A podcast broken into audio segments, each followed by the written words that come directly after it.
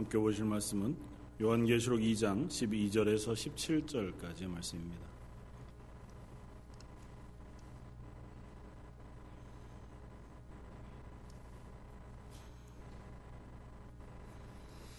요한계시록 2장 12절에서 17절까지. 우리 한 목소리 같이 한번 읽겠습니다. 버가모 교회의 사자에게 편지하라. 좌우의 날선 검을 가지신 이가 이르시되 내가 어디에 사는지를 내가 아노니 거기는 사탄의 권자가 있는데라. 내가 내 이름을 굳게 잡아서 내 충성된 증인 안디바가 너희 가운데 곧 사탄에 사는 곳에서 죽임을 당할 때에도 나를 믿는 믿음을 저버리지 아니하였도다. 그러나 내게 두어 가지 책망할 것이 있나니 거기 내게 발람의 교훈을 지키는 자들이 있도다. 발람이 발락을 가르쳐 이스라엘 자손 앞에 걸림돌을 놓아 우상의 재물을 먹게 하였고 또 행음하게 하였느니라. 이와 같이 내게도 니골라당의 교훈을 지키는 자들이 있도다. 그러므로 회개하라. 그리하지 아니하면 내가 내게 속히 가서 내 입의 검으로 그들과 싸우리라. 귀 있는 자는 성령이 교회들에게 하시는 말씀을 들을지어다. 이기는 그에게는 내가 감추었던 만나를 주고 또 흰 돌을 줄 터인데 그 돌 위에 새 이름을 기록한 것이 있나니 받는 자 밖에는 그 이름을 알 사람이 없느니라. 아멘. 소아시아 일곱 교회를 향해서 어, 예수님께서 어, 증거해 주시는 또 선포해 주시는 말씀들을 하나씩 살펴보고 있습니다.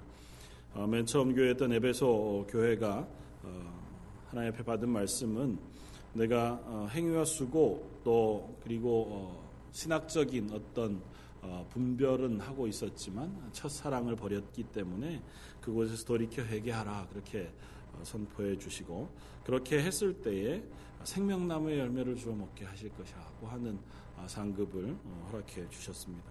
두 번째는 서머나 교회였고 서머나 교회는 어, 책망이 없이 오로지 칭찬만 받은 교회였음에도 불구하고 그 교회를 향하여 내가 유대인들 자칭 유대인이라고 하는 사람들로부터 고난을 당하는 것 어, 그리고 그 외에 또 여타한 고난 속에서도 믿음을 지킨 것을 칭찬하시면서 그 고난에서 너를 끄집어내어 다시는 고난당하지 않겠다 말씀하지 않고 어, 이후에도 또 고난이 너에게 있을 것이라 그렇게 말씀해 주신다는 것입니다. 어, 그런데 그 고난은 10일 동안의 환란이라고 표현되어져서 지난주에는 거기까지 살펴보지 못했지만 분명한 기한이 정해져 있는 고난이고 그 환란 역시 하나님의 주권 가운데 놓여져 있다고 하는 사실을 말씀해 주십니다. 그러니까 너희가 당하는 고난이기는 하되 그 고난이 하나님의 세력보다 사단의 세력이 너무너무 강해서 하나님 편인 우리 교회를 사단이 쥐고 흔들어 아프게 하는 고난이 아니라는 거죠. 하나님께서 마치 욥기에서 보시는 것처럼 허락해 놓으신 만큼만 사단이 혹은 악한 세력이 하나님의 자녀들 교회를 어, 환란 속으로 어, 이끌어갈 수 있고 그 기한은 열흘로 한정해 놓으셨다는 겁니다.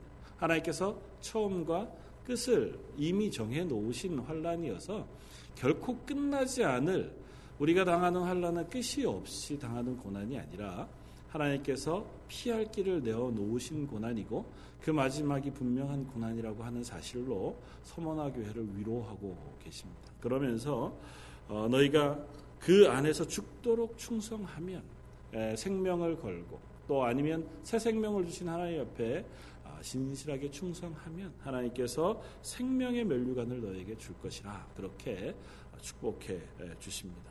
그리고 그렇게 이기는 자는 둘째 사망의 해를 받지 아니하리라. 아, 사람이 한번 어, 죽어 하나님 앞에 서게 되었으면 어, 그 이후에 모든 어, 인생들은 하나님의 심판대 앞에 서서 두 번째 죽음으로 넘겨질 것인지 예수 그리스도를 인한 새 생명을 얻게 되어질 것인지 판가름 받게 될 때에 예수 그리스도의 생명을 가진 사람 또 그 신앙을 지킴으로 충성되이 행한 서머나 교회와 같은 교회들에게 하나님께서 영생을 주셔서 다시 죽임을 당하지 아니하고 하나님과 영원토록 동행할 축복을 주시겠다 그렇게 아, 축복의 말씀을 전해 주고 계시다는 것입니다. 오늘은 세 번째 교회를 통해 우리가 말씀을 살펴볼 터인데 세 번째는 버가모라고 하는 교회입니다. 버가모 지역에 있었던 초대 교회였고 그 교회를 향해서는 책망의 말씀과 칭찬의 말씀을 아울러 전해주고 계십니다. 뭐꼭 이것이 에베소 교회를 향하여 하신 말씀은 에베소 교회에만 국한된 것이 아니고 서머나 교회에 하신 말씀이 서머나 교회에 국한된 것이 아니듯이 마찬가지로 보감모 교회에 국한되어져 주시는 말씀이 아니라 오고 오는 모든 하나님의 교회들 그러니까 지금 우리들에게도 동일하게 어, 말씀해 주시는 말씀으로 우리가 받을 수 있습니다. 일곱 교회에 있는 모든 실패들은 지금 우리 속에서 여전히 일어나고 있는 실패들이고 그 가운데 우리가 따라야 할 모범들 역시 이 교회들이 받은 칭찬의 다름 아니기 때문에 이 교회들을 향하여 격려하신 말씀을 우리가 따라가고 칭찬했던 그 말씀을 우리 속에 분별해내는 것 그것이 우리가 교회됨 또 하나님의 자녀됨 그래서 이미 우리를 구원하셨지만 아직 완성되지 않은 그곳을 향해 달려가는 우리의 모습 이 되어질 것입니다. 어, 버가모 교회를 향해서 말씀하시는 예수님의 모습, 모습은 좀 어, 두렵습니다. 버가모 교회 사자에게 편지하라. 좌우에 날선 검을 가지시니가 이러시되. 버가모 교회를 향하여 말씀하시는 예수님의 모습은 좌우에 날선 검을 가지신 모습이십니다. 우리는 사실은 이 이야기를 읽어도 별로 두려워하지 않습니다. 아, 이거 말씀이구나. 이렇게 이해하죠. 아, 예수님께서 우리에게 주신 그 생명의 말씀, 좌우의 날선 검과 같은 그 말씀의 형상이신 예수님께서 우리에게 말씀하시는구나. 이렇게 이제 너무 편안하게 우리가 받아들이죠. 버가모 교회를 향하여 말씀하고 계신 예수님의 형상 역시 그것에 다르지 않습니다. 그러나 한 가지 우리가 더 이해해야 할 것이 있는데 여기서 좌우의 날선 검이라고 하는 모양으로 형, 어, 형상으로 우리에게 보여주시는 그분은 심판자의 의미를 또한 가지고 있다는 사실입니다. 특별히 버가모라고 하는 지역의 특성을 이해하고 이 편지를 쓰고 있다고 생각해 보았을 때 우리가 조금 더 분명한 의미를 깨달을 수 있습니다. 뭐 앞섰던 서머나나 에베소와 마찬가지로 버가모도 굉장히 큰 도시 중의 하나였습니다. 버가모도 어, 로마의 속국인 그 자치령 중에 소아시아에 있는 여러 도시들 가운데 꽤나 번창하고 또 유, 어, 유명한 도시 중에 하나였습니다. 그런데 다른 도시들보다 조금 유별난 어, 모양이 하나 있었는데 뭐냐 하면 버가모라고 하는 도시는 에, 대단히 신전이 많은 도시 중에 하나였습니다. 그리고 또 하나는 행정적으로 자치권을 가진 도시였습니다. 그러니까 로마 속국들이 대부분 그 지역에 로마에서 파견되어진 뭐 우리가 예수님 당시에 어, 이스라엘을 어, 다스리고 있는 어, 그 사람이 헤롯, 뭐 빌립 그런 사람들이 있었지만 빌라도라고 하는 로마에서 파견되어진 총독이 이스라엘을 또 다스리고 있었잖아요. 그러니까 행정적으로는 행정의 전체를 쥐고 있는 것은 로마였거든요. 그러니까 소아시아 여러 지역들을 다 로마가 가지고 있으면서 그 지역에 나름대로의 자치권을 부여했지만 행정적인 권한만큼은 로마에서 가지고 있었습니다. 그리고 그 중에서 가장 큰 권위가 뭐였냐면 재판하는 것이었습니다. 그래서 사도 바울이 예루살렘에 잡혔을 때에 그 스스로가 어, 로마 시민권자인 것을 이야기하고 나를 로마로 데려다 줄 것을 요청하잖아요. 그러니까 그 심판을 할 재판할 권리가 이스라엘에게는 없었습니다. 예수님에 대해서도 마찬가지였어요. 그래서 예수님을 어, 빌라도의 법정에 세운 이유가 예수님을 십자가에 메어달라 혹은 죽이기 위해서 사형을 언도하기 위해서는 이스라엘 자치권으로는 허용할 수 없는 권한이었다고요. 그러니까 로마의 빌라도 총독이라고 하는 사람의 권위에 의해서만 사형 집행을 할 수 있었단 말이죠. 근데 이 버가모라고 하는 지역만큼은 독특하게 로마로부터 행정권을 자치적으로 위임받은 도시였습니다. 그러니까 자치적으로 재판하고 자체적으로 사형을 집행할 수 있는 권한이 있었던 도시가 어, 이 버가모라고 하는 지역이었다고 전해져 내려옵니다. 그러니까 이 버가모라고 하는 지역이 가지고 있는 그 특성상 좌우에 날선 검을 가지신 예수님의 형상은 심판대라고 하는 형상과 맞물려서 이해되어질 수 있는 어, 형상이었고 어, 맨 뒤에 이기는 자에게 주시는 그 축복의 말씀도 뭐 이따가 살펴보겠지만 같은 의미에서 이해할 수 있습니다.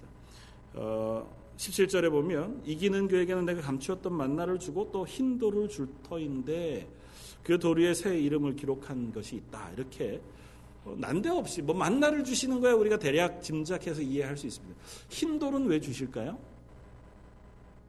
예? 재판과 관련해서 음, 저보다 잘 아시네요. 전 본문을 준비하다가 알았는데 흰 돌이라고 하는 게 당시의 재판 정, 어, 정에서 무죄에 대한 선고를 내릴 때 표시하는 어, 표현의 방식이었다고 전해져 내려옵니다. 그러니까 흰돌을 준다고 하는 건 무죄에 대한 이야기이거든요. 그러니까 예수님으로 인하여 새 생명을 얻은 자들에게 그들의 죄가 사하여졌음을 선언해 주시는 예수님에 대하여 이 버가모 교회를 향해 말씀하시는 예수님의 형상을 드러내 보여준다고 하는 것입니다. 그러니까 버가모 교회가 가지고 있는 너무너무 명확한 이미지, 자기들이 자부심으로 가지고 있었을 것 아닙니까? 다른 도시에 비해서 우리는 그런 재판정이 있다는 것과 로마의 행정 자치권을 가지고 있다는 것이 대단한 자랑이었을 거라고요. 그것 때문에 가지고 있었던 이미지와 지금 예수님이 말씀하시는 그 예수님의 이미지가 겹쳐서 보이는 겁니다. 그러면서 교회를 향해서 말씀하시는 것이 이거죠. 너희는 지금 로마라고 하는 뭐 서머나 교회나 에베소 교회를 향해서도 마찬가지였지만 로마라고 하는 대단한 힘 그들이 너희의 어, 모든 것을 주관하고 있는 것 같아 보이지만 그것이 아니라 그 뒤에 온 세상을 주관하고 계신 그것을 심판하실 분은 예수님이시라고 하는 사실을 선언하고 계시다는 것입니다. 좌우의 날선검을 가지신 이 그 말씀으로 그 온 세상을 심판하실 예수님께서 버가모 교회를 향하여 말씀하고 계시다는 겁니다. 로마의 재판정이 아니라 하나님의 재판정 앞에 설 너희들이 그 예수 그리스도 앞에서 너희의 삶의 소위를 살펴보도록 요청받고 있다는 것입니다. 버가모 교회를 향하여 말씀하시는 것은 어, 첫 번째는 이것입니다. 내가 어디서 사는지를 내가 아노니 거기는 사탄의 권자가 있는데라. 내가 내 이름을 굳게 잡아서 내 충성된 증인 안디바가 너희 가운데 곧 사탄에 사는 곳에서 죽임을 당할 때에도 나를 믿는 어, 믿음을 저버리지 아니하였다. 칭찬의 말씀은 이것이었습니다. 어, 첫 번째는 예수님의 위로의 말씀이죠. 내가 안다는 것입니다. 뭘 안다고요? 어디에서 살고 있는지를 안다. 버가모라고 하는 지역의 어, 떤 뭐 특성을 얘기해 주는 것일 수도 있겠죠. 버가모 교회가 당했던 이 아픔에 대해서도 예수님께서 이해하고 계시다고 말씀해 줍니다. 버가모 교회의 한 사람이었던 안디바라고 하는 사람이 순교당한 사실을 언급하고 계십니다. 성경 어디에도 이 안디바에 대한 이야기가 사실은 나오지 않습니다. 그리고 전해 내려오는 전설 가운데도 아주 작은 부분 이름이 한 번 정도 언급되어질 뿐이지 버가모 교회 순교자 명단에도 이 안디바라고 하는 이름은 사실은 찾아보기가 어렵습니다. 그럼에도 불구하고 오늘 본문에서 예수님께서 버가모 교회를 향하여 안디바라고 하는 순교자를 언급하면서 그가 순교당할 만큼 사단의 위가 권자가 강력히 있는 그 땅에서 너희가 믿음을 지키고 있는 것을 칭찬하고 계십니다. 이것도 어떤 의미에서는 대단히 상징적인 의미가 있는 것 같아요. 이 버가모라고 하는 도시는 그 앞에 있었던 다른 도시들보다 오히려 그 이방신의 신전들이 굉장히 많이 있던 어, 도시였고 그 중에 가장 큰 신전 중에 하나가 제우스 신전이었다고 얘기합니다. 그래서 특별히 버가모라는 도시에는 조금 이렇게 우뚝 솟은 언덕 위에 어, 세워진 도시인데 그 뒤편으로 어, 꽤나 높은 그 산이 뭐 산이라기보다 언덕이 하나 있고 그 언덕 꼭대기에 제우스를 위한 신전을 짓도록 허가를 받아서 제우스 신전과 그리스의 여러 신들의 신전을 쭉 세워 놓았다고 전해져 내려옵니다. 그리고 그 제우스의 신전이 얼마나 컸는지 아, 뭐 높이가 한 6, 7m, 좌우폭이 한뭐 어, 거의 뭐 20, 어, 30m 정도 될 만큼 대단한 큰 병풍처럼 이렇게 그 산 꼭대기에 제우스 신전을 지어 놓고 거기에다 제사하고 그런 신전들이 좌우에 쭉 늘어서 있도록 그렇게 해 놓은 도시가 바로 버가모였고 그 신전들을 대단한 명예로 알고 있는 도시가 이 버가모였다는 것이죠. 그러니까 마치 상징적으로 어, 사단의 권자 이렇게 표현되어진 것은 그들이 그냥 들었을 때 아, 저 제우스 신전 혹은 저 산 뒤편에 병풍처럼 이렇게 이 산, 이 도시를 지키고 있는 것처럼 보이는 저 신전들을 이렇게 말씀하고 있는 것이겠구나라고 하는 사실을 어, 이해할 수 있을 만한 비유였던 것 같아요. 그 가운데 놓여져 있는 너희들의 형편들을 안다는 거죠. 그리고 그냥 그 신전들과 그 로마의 자치권을 행사하고 있는 수많은 일들이 이 교회에 아무런 영향을 주지 않았으면 뭐 좋겠지만 그렇지 않은 것을 우리가 압니다.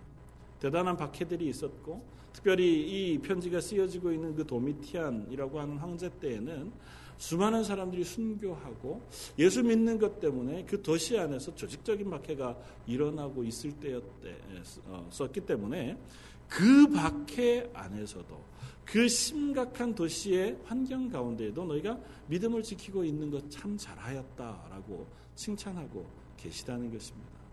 아, 특별히 교인들 중에 한 사람, 어, 이 안디바라고 하는 사람이 전해내놓은 얘기로는 어, 그 교회를 맡은 일꾼, 목자 중에 한 사람이었다고도 얘기하고 리더 중에 한 사람이었다고도 알려지고 있습니다. 그가 순교 당한 것은 어, 끓는 놋, 솥 안에 그 사람을 산채로 그저 집어넣어서 순교시켰다고 하는 어, 이야기가 전해 내려오니까 본보기로 그 일을 했을 거 아니에요. 로마 황제를 섬기는 신전이 있고 로마의 그 어, 수많은 어, 행정력이 집중되어져 있어서 스스로 자치권으로 사형을 집행할 수 있는 그곳에서 안디바라고 하는 사람을 데려다가 재판정에 세우고 물었을 것 아닙니까? 너 예수를 믿을 것이냐? 그렇지 않을 것이냐?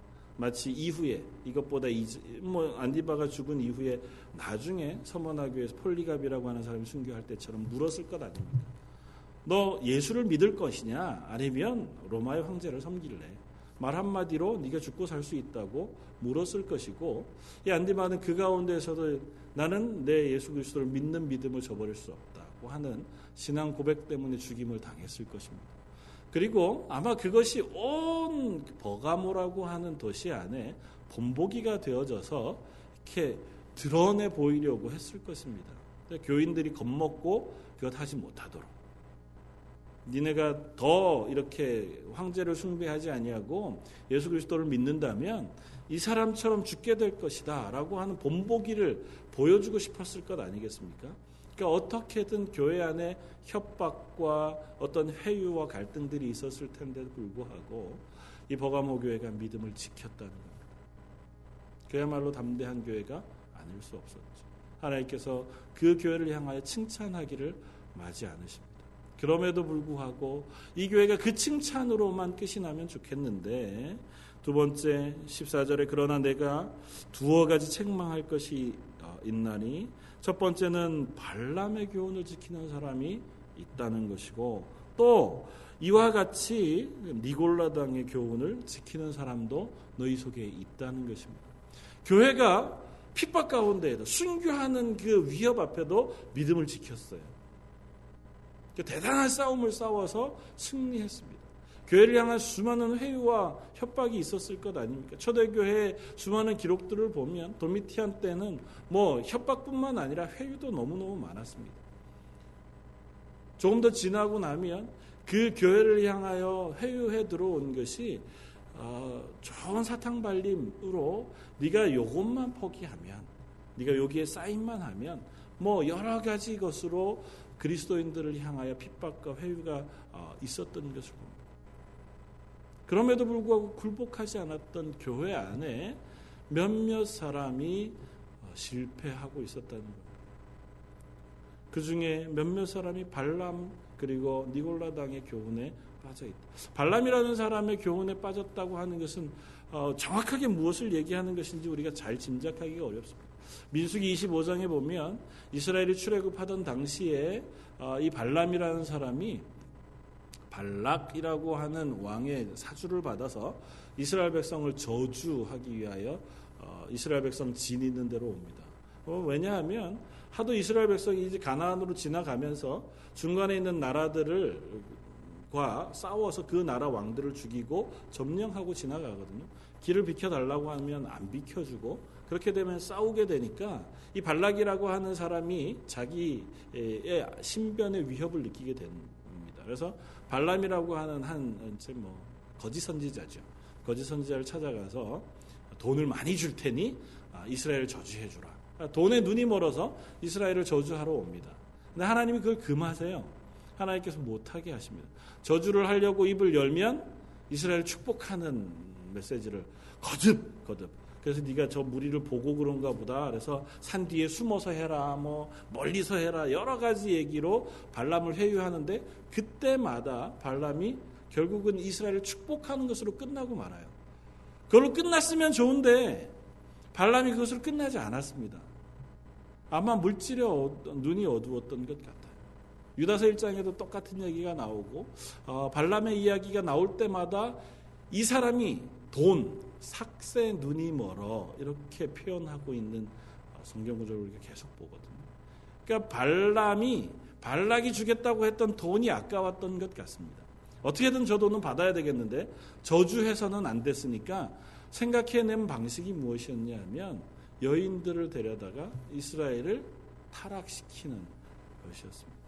그래서 민수기 25장에 보면 그 발람이 미디안 여인들을 어, 데리고 오고 그 여인들이 드리는 제의에 이스라엘 남정네들을 초청을 해요. 그리고 그 여인들과 음행하게 하고 그것을 따라서 미디안 신들을 섬기게 하는 우상숭배에 참여하게 합니다. 언제가 말씀드렸지만 광야에서 40여 년 거의 긴 시간을 예, 텐트를 치고 만나만 먹고 어, 반석에 나오는 물만 먹고 살던 이스라엘 사람들이잖아요. 그래서 가나안 가까운 데 왔는데 어, 미디안 여인들이 와서 어, 술 마시고 춤추는 축제의 제의로 초청을 합니다. 뭐 눈이 멀었겠죠. 기꺼이 남자들이 거기에 동참하고 그것 때문에 하나님을 떠나 그곳에서 이 미디안 신을 섬기는 그 일에 동참하게 되었습니다. 그리고 그것을 사주한 게 발람이었다고 성경은 이야기해요. 발람이 꾀를 내어서 이스라엘 사람들을 망하게 하기 위하여 그들을 하나님에게서 저주받는 자리에 놓게 하기 위하여 꾀를 낸 것이 그것이었다. 그래서 그날에 하나님께서 이스라엘에게 연병을 돌게 하셔서 그 이스라엘 백성 2만 4천 명이 그 자리에서 죽임을 당합니다. 하나님께서 이스라엘이 실패하게 하는 그 몫을 한 이 발람 그 사람이 행했던 그 교훈을 따르는 사람이 이 버가모 교회에 있다는 겁니다. 아마 그런 거겠죠. 물질을 따라서 어, 약간의 타협을 하는 사람들. 그러니까 뭐 어쨌든 안디바라고 하는 사람이 순교당할 때 믿음을 지킨 교회였잖아요. 그러니까 신앙적인 신학적인 문제에서는 크게 어긋날 것이 없는 교회입니다. 교회가 그것을 지키기 위해서 너무너무 단단하게 어, 싸웠어, 어, 싸웠었고 그걸 지키는 데는 흔들림이 없었어요. 그런데 내부에서 일어나는 작은 타협들을 이기지 못한 것 같아요. 이, 아, 이 발람의 교훈 그리고 뒤에 나오는 니골라당의 교훈도 거의 같은 의미에서 우리가 이해되었습니다.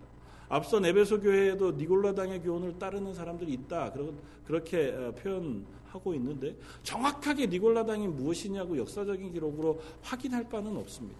전해져 있는 이야기는 여러 가지가 있어요. 하나는 영지주의의 영향을 받아서 영적으로 구원받은 사람은 육적인 죄가 그 영혼에 영향을 미칠 수 없다. 고 하는 그 교훈을 이야기하는 초대교회의 영지주의 이단이 아마 이 니골라당의 교훈일 것이라 그렇게 얘기합니다. 일리가 있잖아요. 우리의 영혼은 구원받았어요. 예수 그리스도 십자가의 피로.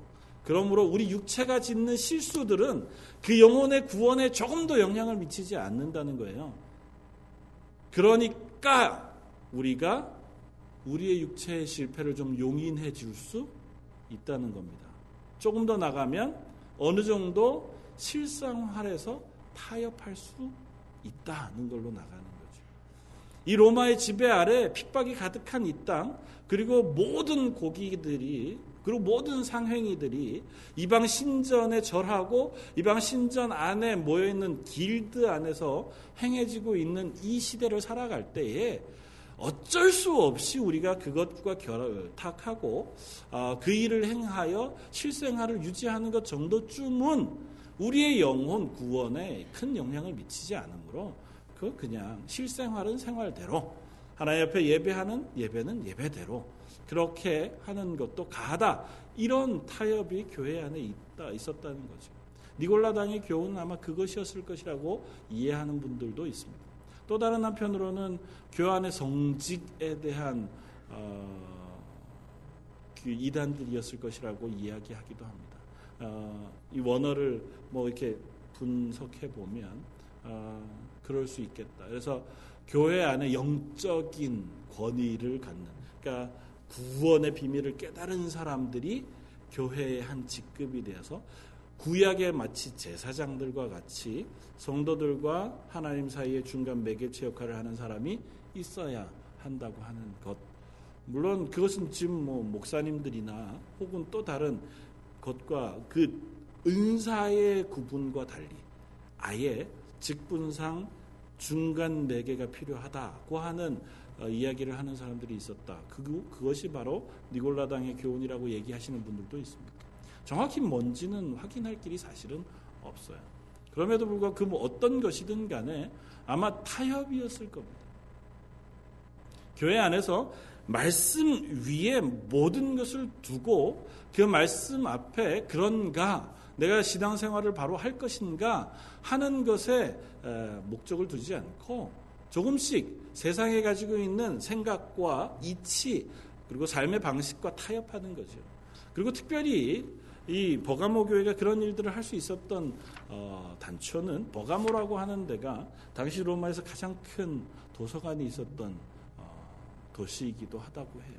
양피지가 20만 어, 그 두루마리 정도가 그 당시에 도서관 안에 있었다고 할 정도로 그리고 어, 심지어는 이 양피지라고 하는 그 필기 그 도구가 개발되어지고 발명되어진 곳이 버가모라고 하는 도시라고 알려져 있습니다. 그래서 음, 양피지라고 하는 이름 자체가 버가모라고 하는 이름에서 유래되었다고 얘기하는 사람들도 있을 만큼. 그러니까 대단히 지식적으로 앞선 동네인 거예요. 그리고 모든 사상이 다 그 안에 충만하게 있었던 동네였던 겁니다. 그러니까 그 사상들이 흘러내 보내는 수많은 이야기들이 도시 안에 가득 차 있었을 것 아닙니까? 그러니까 교회를 향해서도 그런 사상과 인간적인 생각과 지식들이 흘러 들어와서 수많은 타협점들을 만들어 낸 곳이 이 버가모라고 하는 도시였다는 겁니다. 그러니까 교회 중에 어떤 일부들은 그 타협을 기꺼이 받아들이고 있는 사람들이 있었다는 거죠. 말씀 앞에 사람은 너무너무 약합니다. 모든 사람이 말씀을 동일하게 보고 똑같이 신앙생활을 하지만 우리가 가지고 있는 가치관들은 자칫 잘못하면 얼마든지 흔들 수 있는 존재가 우리들인 것을 봅니다. 우리가 가지고 있는 뭐 선입관 같은 것 혹은 내가 가지고 있는 어 뭐 인상이라 그럴까요? 그런 것들 역시 성경을 이해할 때거나 혹은 무슨 진리를 이해할 때 영향을 줍니다. 너무너무 단순하게는 누군가 사람들을 대할 때 누가 나한테 어떤 사람 이야기를 전해줄 때 우리에게 가장 강력하게 영향을 미치는 건 뭐겠습니까? 나와 그 사람과의 관계 아닐까요? 한번 생각해 보세요. 어, 제가 이제 아내랑 막 무슨 얘기를 하고 있는데 이렇게 얘기하면 좀 오해하지 마십시오. 실제로 그런다는 게 아니라 아내가 교인들 중에 누구 얘기를 이렇저렇다 이제 전해줬다고 생각하면 내가 그 이야기를 받아들였을 때 제일 먼저 그 얘기를 듣는 나에게 영향 주는 건 뭐겠어요? 내가 가지고 있는 그분에 대한 기억, 인상, 그죠?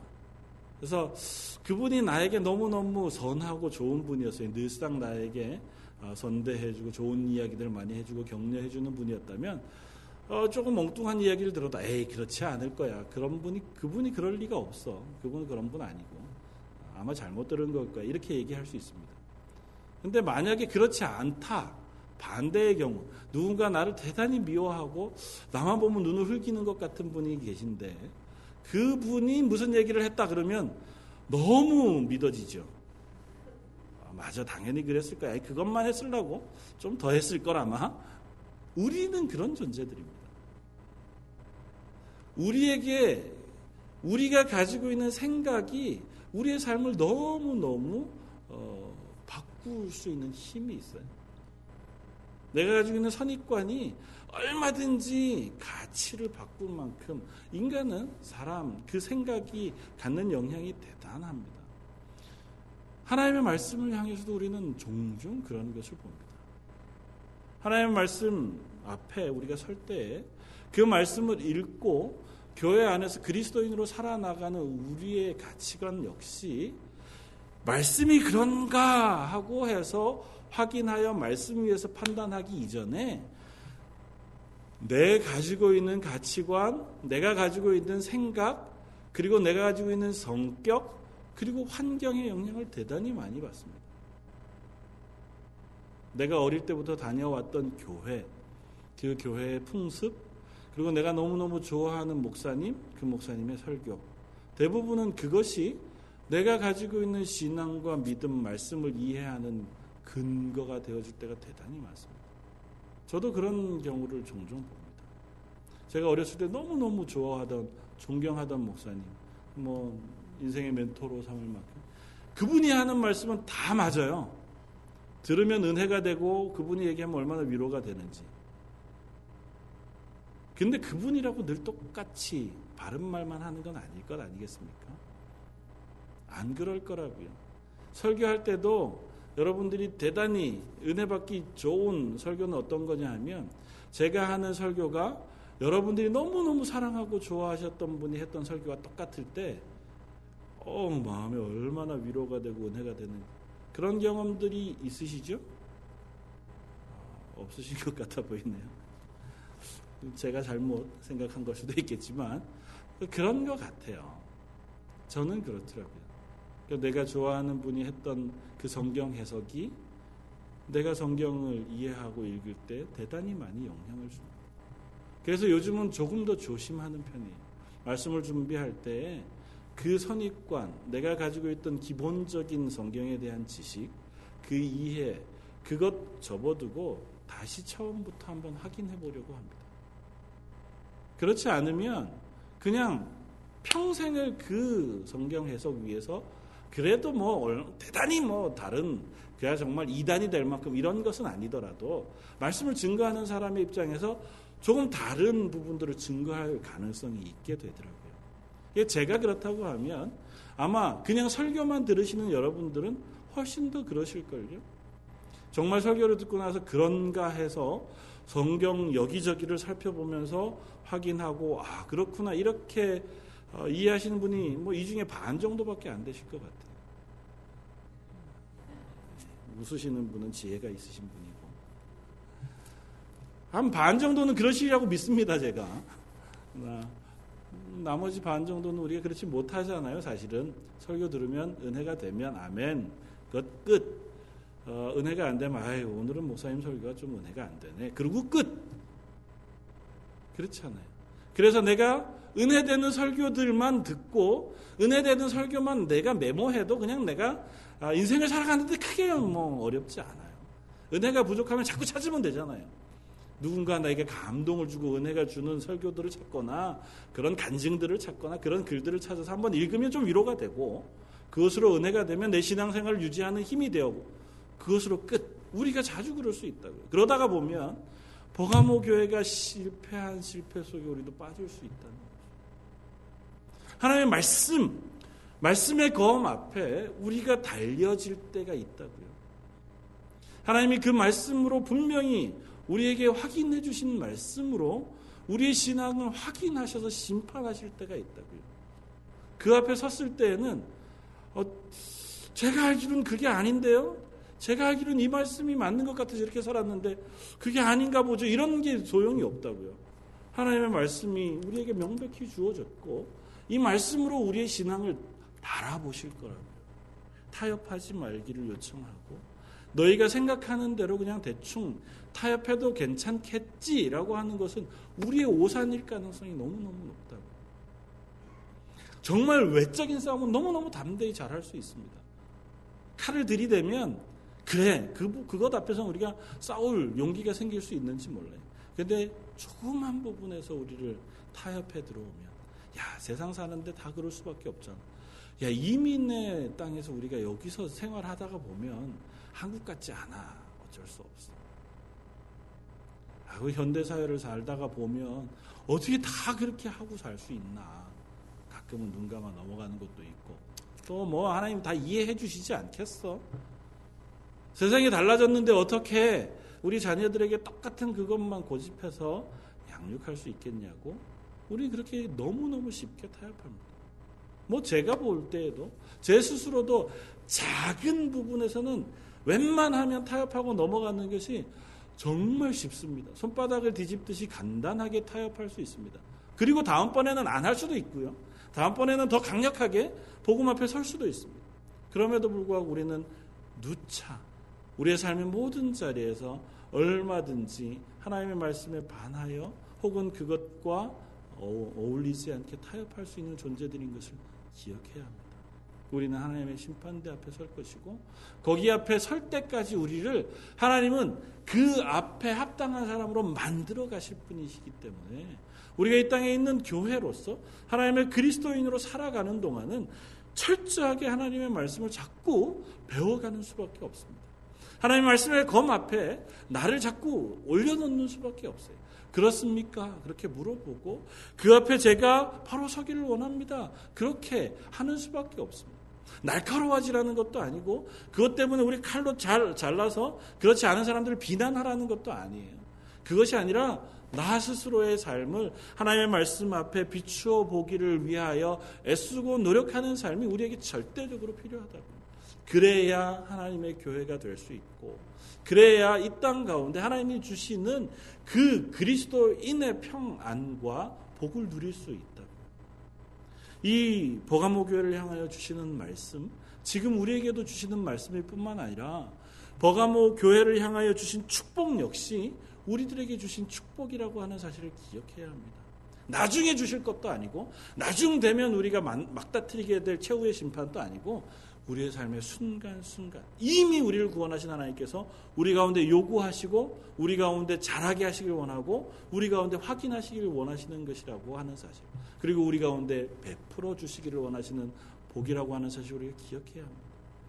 그러므로 회개하라 그리하지 아니하면 내가 내게 속히 가서 내 입의 검으로 그들과 싸우리라.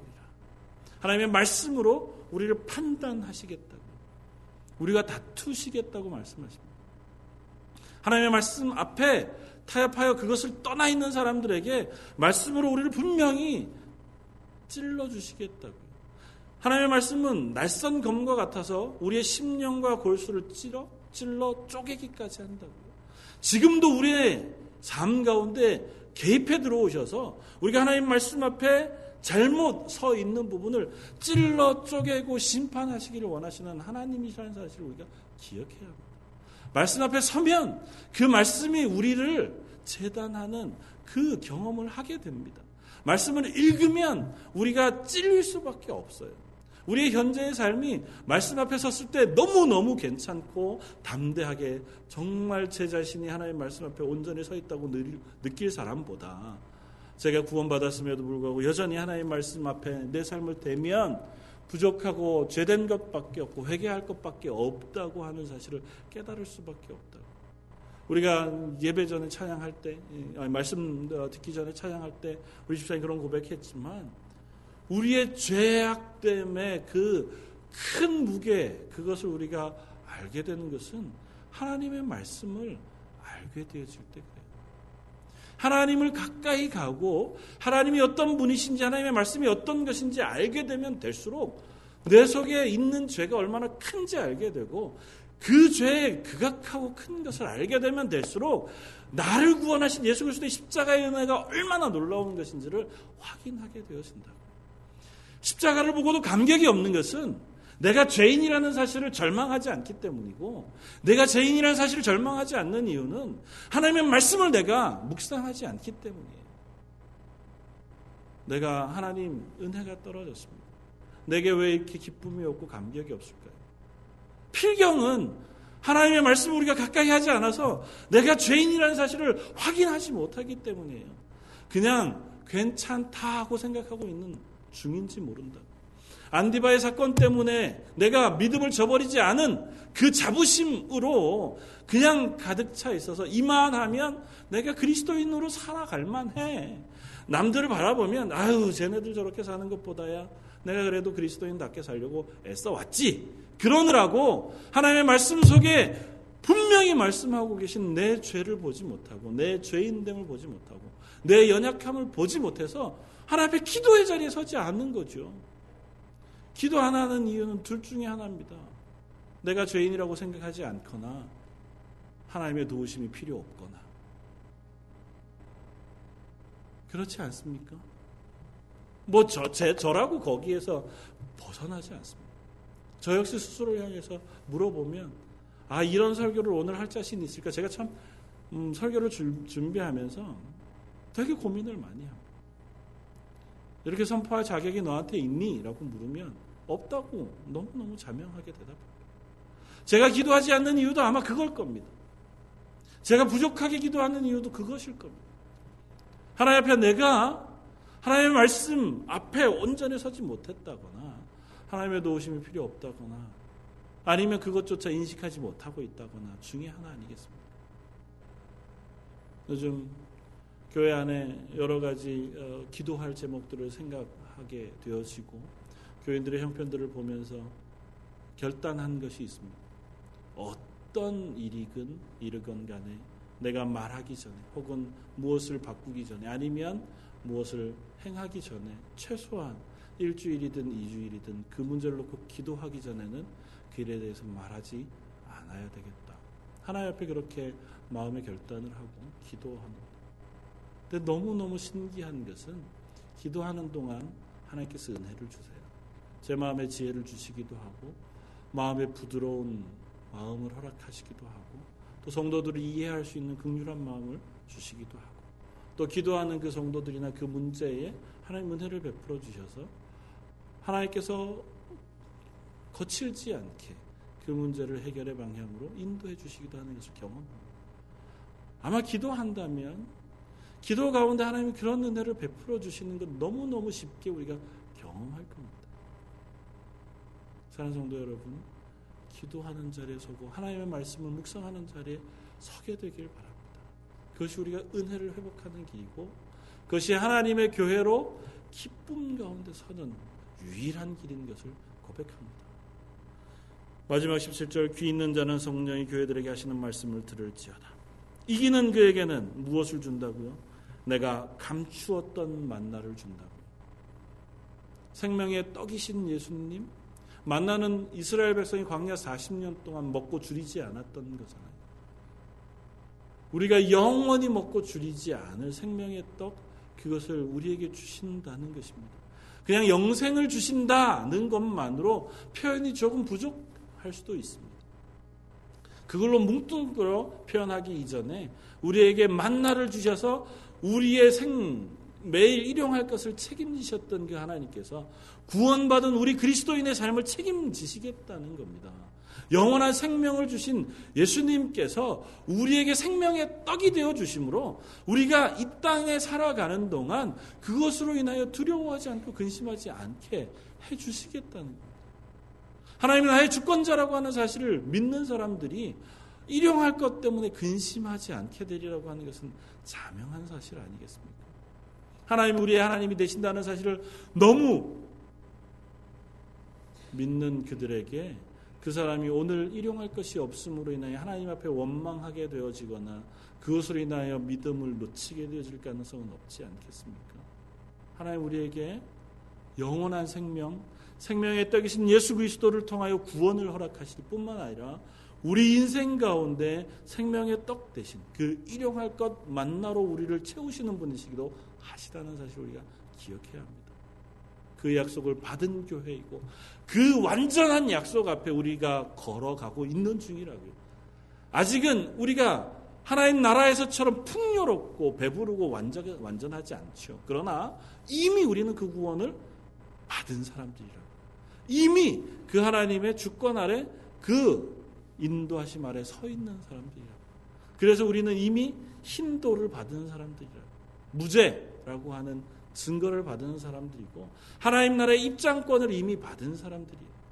이 힌돌이라고 하는 건 당시에 두 가지로 쓰였다고 그래요. 하나는 재판정에서 무죄라고 하는 걸 확인할 때, 또 하나는 큰 대극장이나 뭐 이런 어, 데 들어갈 때 입장권으로 거기에다가 그 사람 이름을 써서 입장권으로 사용해 주었다고 해요. 돈을 내면 주면 가지고 들어갈 수 있도록. 그러니까 두 가지 이미지가 같이 아마 있을 것입니다. 그 위에 이름을 써 놓아 기록한 그것은 받는 자밖에 그 이름을 알 수 없는 하나님 나라의 그 구원받은 생명책에 기록되어지는 그 놀라운 은혜를 우리에게 베푸시겠다고요. 하나님의 교회에 허락하신 그것들을 너희가 사모함으로 소망함으로 받아 이 땅 가운데 하나님 말씀 앞에 우리의 삶을 살아가는 사람 되기를 요청하고 계신 겁니다. 너 이미 구원 받았잖아. 넌 이미 하나님께서 너의 인생을 책임져 주시겠다고 약속하시는 사람이잖아. 그러니 이 땅 가운데 살아갈 때에 하나님 말씀 그 앞에 순종하는 삶 살아가렴 그렇게 요청하시는 겁니다. 너의 환경이 어떻든 너의 상황이 어떻든 내 속에 놓여진 무엇이 어떻든 너를 향하여 어, 떤 사상 어떤 말로 너를 구슬리건 간에 그 모든 것, 것 이전에 하나님 말씀이 그런가 해서 그 말씀 앞에 내 생활을 비추고 그 하나님 말씀 앞에 나의 삶의 목적을 정하고 나의 말과 행동을 정해 나가는 사람 되기를 원한다. 그것이 하나님 나라에서의 겁니다. 하나님 나라에서는 서로 상처 주는 말도 없을 것이고 서로 속이는 말도 없을 것이고 하나님의 말씀 이외에는 존재하지 않을 거예요. 하나님을 찬양하는 찬양이 있을 것이고 서로를 축복하고 격려하는 말씀이 있을 것이며 하나님의 생명의 말씀만 그곳에 존재할 겁니다. 우리가 이 땅에서 그 하나님의 나라의 백성으로 사는 것, 그 말씀 앞에 나를 비추어 내 삶을 그 말씀으로 살아가는 사람들이 되어지는 것인 줄 믿습니다. 사랑하는 성도 여러분, 말씀을 묵상하고 알아가기를 소원하고 그 말씀 위에 살아갈 수 있도록 은혜 베푸시기를 기도하는 저와 여러분들 되시기를 주님의 이름으로 부탁해 드립니다. 한번 말씀을 생각하면서 기도하겠습니다. 하나님 우리가 이 버가모 교회를 향하여 주신 말씀처럼 우리도 하나님의 말씀 앞에 서는 교회 되게 해 주십시오. 그런 그리스도인 되게 해 주십시오. 세상과 타협하지 않고 작은 부분에서조차 우리가 타협하지 아니하고 하나님 말씀 앞에 서는 교회 되게 해 주옵소서. 기도하고 말씀을 묵상하는 교회 되게 해 주십시오. 그런 삶 살게 해 주십시오. 한 목소리 같이 한번 기도하겠습니다.